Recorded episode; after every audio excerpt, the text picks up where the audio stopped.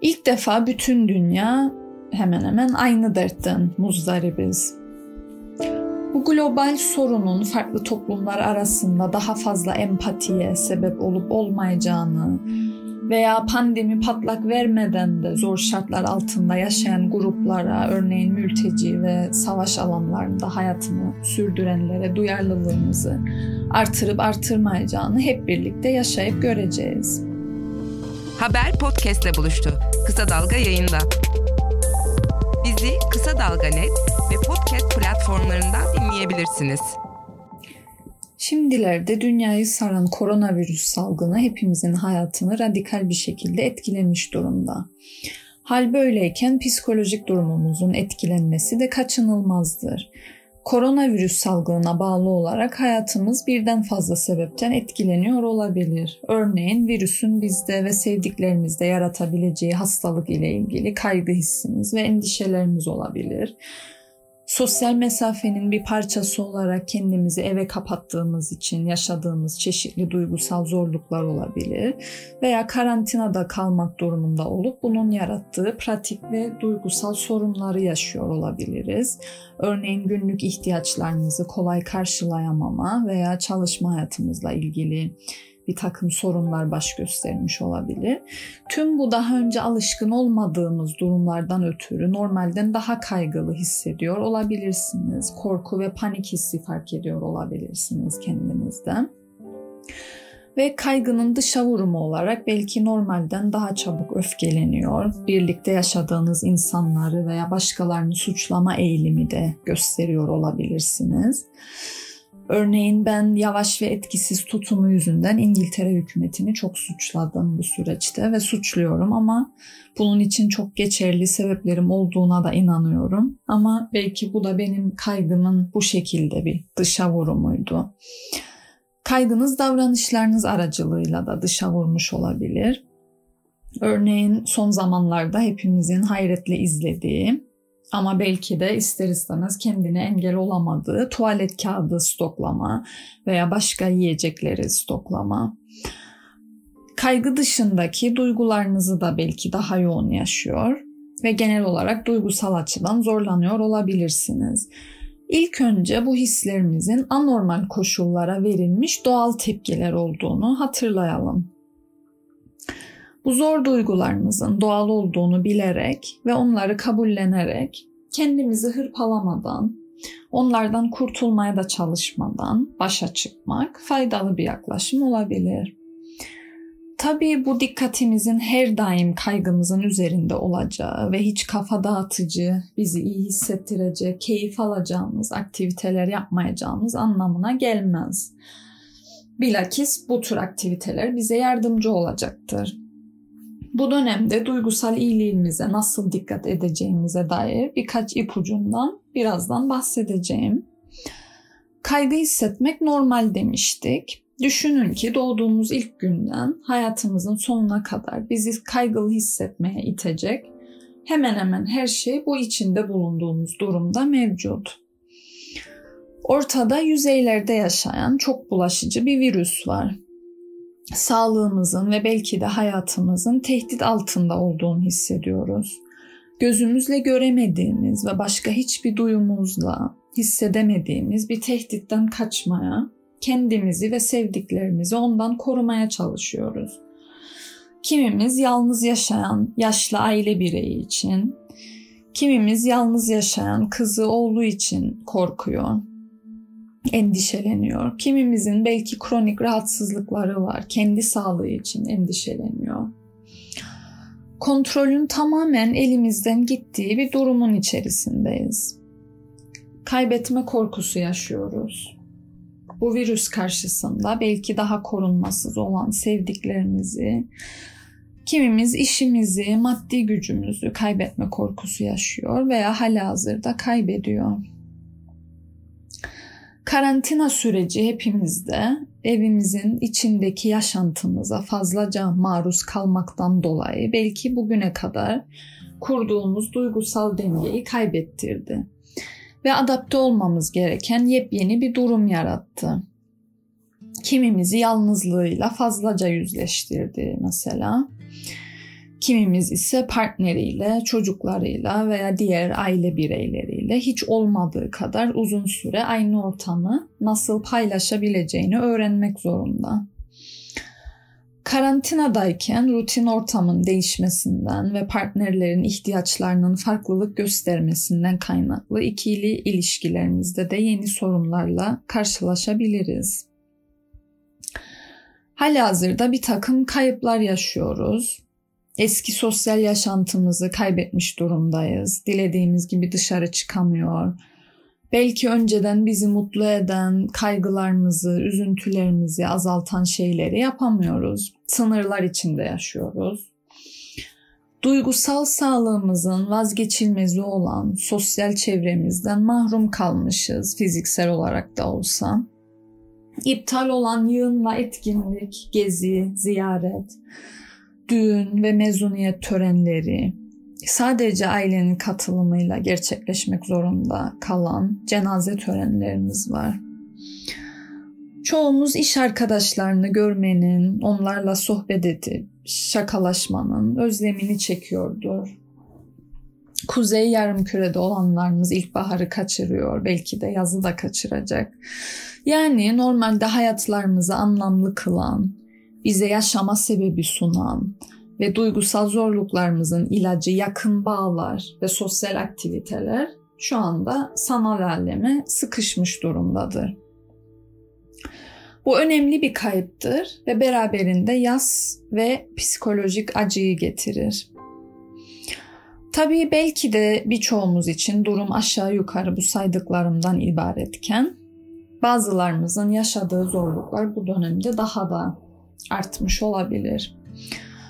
Örneğin koronavirüs hayatlarımıza bomba gibi düşmeden önce de kaygı veya başka duygusal zorluklarla mücadele edenlerimiz bu dönemde ekstra zorlanıyor olabilir. Veya birçoğumuz için tehdit dışarıdayken ve evin içi güvenli bir alan sağlarken bazılarımız için tehdit evin içinde olabilir.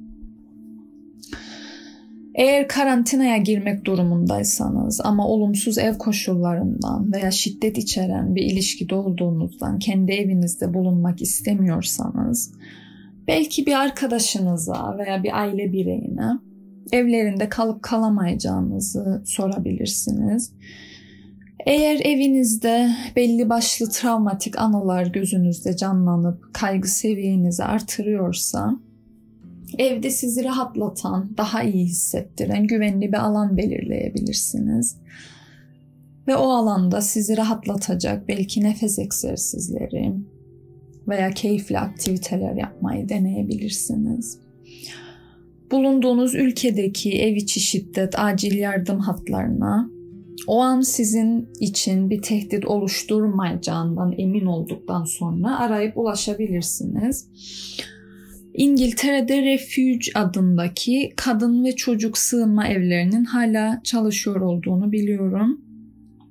Eğer evin içinden telefonla aramak güvenli değilse online formları olduğunu da yazdılar sitelerindeki koronavirüs bilgilendirmesinde. Bunlara başvurabilirsiniz. Buraya kadar bahsettiklerim koronavirüs pandemisinin psikolojimiz üzerindeki kısa dönem olumsuz etkileri.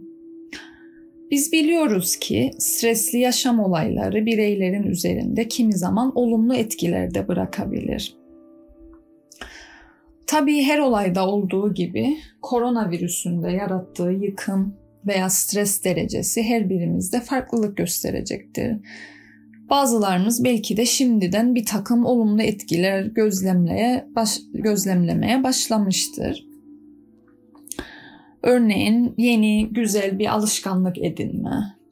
Yoga yapanlar arttı sanırım bu dönemde. Ev halkıyla daha önce denenmemiş aktiviteler deneme, yeni paylaşımlarda bulunma, sosyal çevrenin ve sosyal desteğin önemini hatırlama, belki kendiyle daha çok baş başa kalıp kendini biraz daha iyi dinleme, biraz daha içe dönme gibi olumsuz olmayan etkileri şimdiden görülüyor olabilir. Tabii şu an halen devam etmekte olan ve birçok bilinmezliği barındıran gerçekten çok stresli bir dönemin içinde bulunuyoruz. Medyada her gün vaka ve ölüm sayılarına maruz kalırken bu kabusun olumlu etkilerini düşünmekte şu an için epey zorlanabiliriz. Çok doğal bu. Uzun dönemde ise bu pandemi tüm dünyada olumlu ve olumsuz izler bırakabilir, bırakacaktır da. Bunları hep birlikte deneyimleyeceğiz. Bireyler için kalıcı olumlu etkileri de pandemi bitip hayatlarımız normale dönmeye başlayınca daha sağlıklı gözlemleyebileceğiz. Bunları birkaç farklı alanda gözlemleyebiliriz olumlu etkileri yani. Örneğin insan ilişkileri bir alan olabilir. Şu an toplumun yaşlı ve virüse karşı daha korunmasız bireylerini korumak hepimizin görevi haline geldi. Bir yandan kendi sosyal çevremizin ve sağlıklı ilişkilerin önemini kavratırken bu salgın, diğer yandan da toplumsal dayanışma hissini geliştirebilir bireylerde. En azından benim ümidim böyle olması yönünde. Daha bireyci batı toplumlarında özellikle bunun geliştiğini görmeyi çok isterdim. Hayata kulak ver. Kulağını sokağa aç. Haberi duy. Haber podcastle buluştu. Kısa Dalga Podcast. İlk defa bütün dünya hemen hemen aynı dertten muzdaribiz. Bu global sorunun farklı toplumlar arasında daha fazla empatiye sebep olup olmayacağını veya pandemi patlak vermeden de zor şartlar altında yaşayan gruplara, örneğin mülteci ve savaş alanlarında hayatını sürdürenlere duyarlılığımızı artırıp artırmayacağını hep birlikte yaşayıp göreceğiz. Hayatın kırılganlığını bize hatırlatarak belki hayattaki önceliklerimizin değişmesine de yol açabilir bu süreç. İnsanın kendisiyle olan ilişkisinde bir takım kalıcı değişimler yaratabilir. Mesela bahsettiğim gibi biraz daha içe dönerek kendini daha iyi tanıma çabası hayattaki değer ve amaçlarım gerçekten bana mı ait gibi varoluşsal soruları da beraberinde getirebilir. Tüm bu değişimler uzun vadede psikolojimiz üzerinde olumlu etkiler bırakabilir. Tabii bu olası olumlu etkileri düşünürken vurgulamak istediğim birkaç şey var. Birincisi bunun bir pandemi olduğunu, çok fazla insanın hasta olup hayatını kaybettiğini ve bunun acısını hepimizin yaşayacağını unutmamalıyız. Travmatik olayların olumlu etkilerini fark etmek asla olumsuz etkilerini görmezden gelmek demek değildir. İkincisi her bireyin bu tür olumlu etkiler deneyimleyemeyeceğini de hatırlamamız lazım. İlle de her felaketten olumlu bir sonuç çıkarmak zorunda değilsiniz. Böyle bir baskı oluşmasın.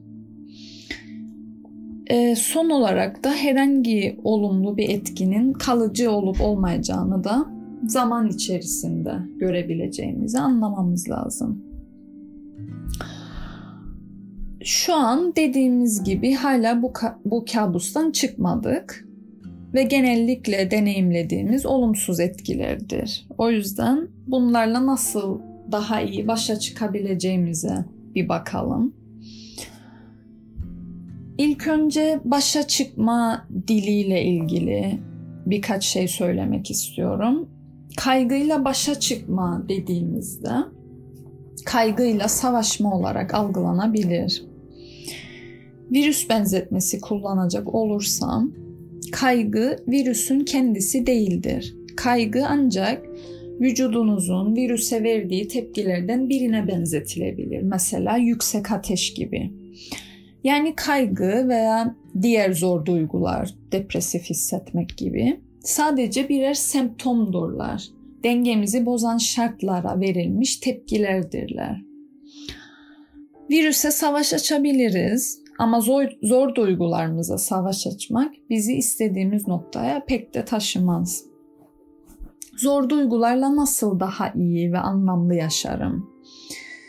veya zor duygularımla ilişkimi nasıl iyileştirebilirim olarak da düşünebiliriz bu kısımda bahsedeceğim ipuçlarını.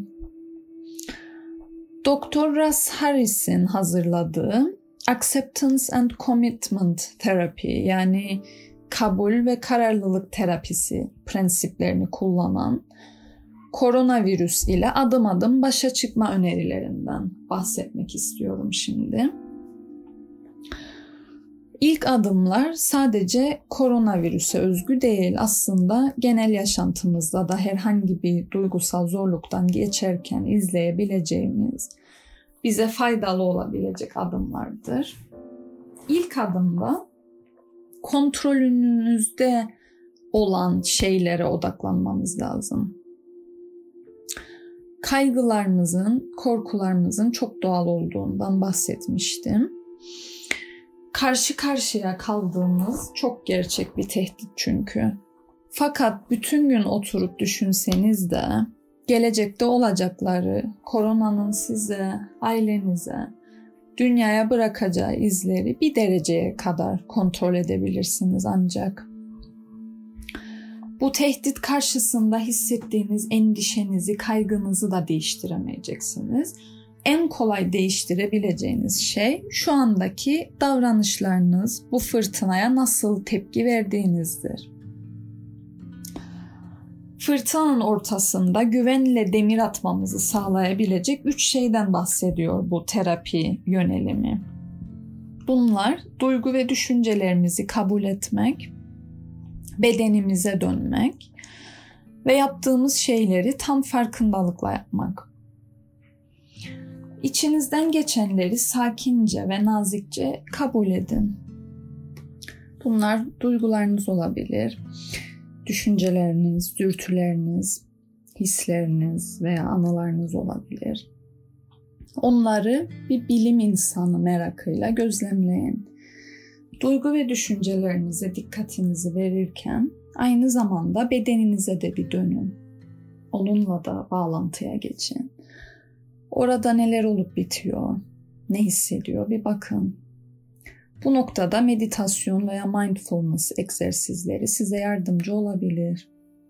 Farkındaysanız bu adımlar dikkatinizi kaygınızdan veya diğer zor duygularınızdan uzağa çekmeye veya onlardan kaçınmaya yönelik değildir. Bu duyguların farkına varmaya ve kabul etmeye yöneliktir. Çünkü ancak farkında olduğumuz ve kabul ettiğimiz şeyleri şifalandırabiliriz. Ve ancak bu şekilde kontrolü biraz daha elimize almış hissedebiliriz. Duygu, düşünce ve fiziksel hislerinizin farkına varırken son olarak etrafınızın da farkına varmayı deneyin. İçinde bulunduğunuz odaya bakın. Neleri görebiliyorsunuz? Onları fark edin. Neleri işitebiliyorsunuz? ne gibi kokular ve tatlar alabiliyorsunuz? Farkına varın. Ve o an ne yapıyorsanız tüm dikkatinizi o işe vererek yapmaya çalışın. Sizi iyi hissettirecek bir şey yapıyor olabilirsiniz örneğin. Belki bir roman okuyorsunuz. Rahatlatıcı müzik dinliyorsunuz, şarkı söylüyorsunuz veya çalışıyorsunuz. Her ne yapıyorsanız geçmişte veya gelecekte değil, o anda olmak önemli. Çünkü değiştirebileceğimiz o andır. Buraya kadar saydığım adımlar nelerdi? İlk önce kontrol edebileceğimiz şeylere odaklanmaya karar verdik ve sırayla şu adımları izledik. İç dünyamızda neler olup bittiğini gözlemledik. Bedenimizdeki hislerin farkına vardık ve çevremizi gözlemleyip farkına vardık. O an her ne yapıyorsak yaptığımız işe tamamen odaklanmaya çalıştık. Bu adımları 2-3 dakikalık egzersiz halinde birkaç kez tekrarlayabilirsiniz. Buraya kadarki adımlar korona zamanı veya dışında herhangi bir zaman dengenizi yeniden bulma, uzayıp giden kaygılı düşüncelerinizden çıkıp şu ana dönebilme, yaptığınız aktiviteye odaklanabilmek için izleyebileceğiniz yöntemlerdi. Bu yöntemlerle endişe sarmalımızdan çıkabilirsek koronaya karşı mücadelemiz için zihnimizde daha çok alanımız, daha çok enerjimiz var demektir. İşte şimdi düşünebiliriz. Bana ne iyi gelebilir? Evde egzersiz, kitap, film, belki online terapi, meditasyon, ailemle, arkadaşlarımla görüntülü konuşmak, birlikte yaşadığım insanlarla ev içi yeni aktiviteler denemek, sevdiklerime nasıl yardımcı olabilirim? Telefon edip konuşarak, rahatlatıcı bir iki söz söyleyerek mi? Birinin bir market ihtiyacını karşılayabilir miyim? Ve yine unutmadan her ne yapmaya karar verirseniz tam olarak o işe kendinizi vermeyi deneyin. Koronaya karşı eyleme geçerken zor duygu ve düşünceler içinde yer açmayı unutmamamız lazım.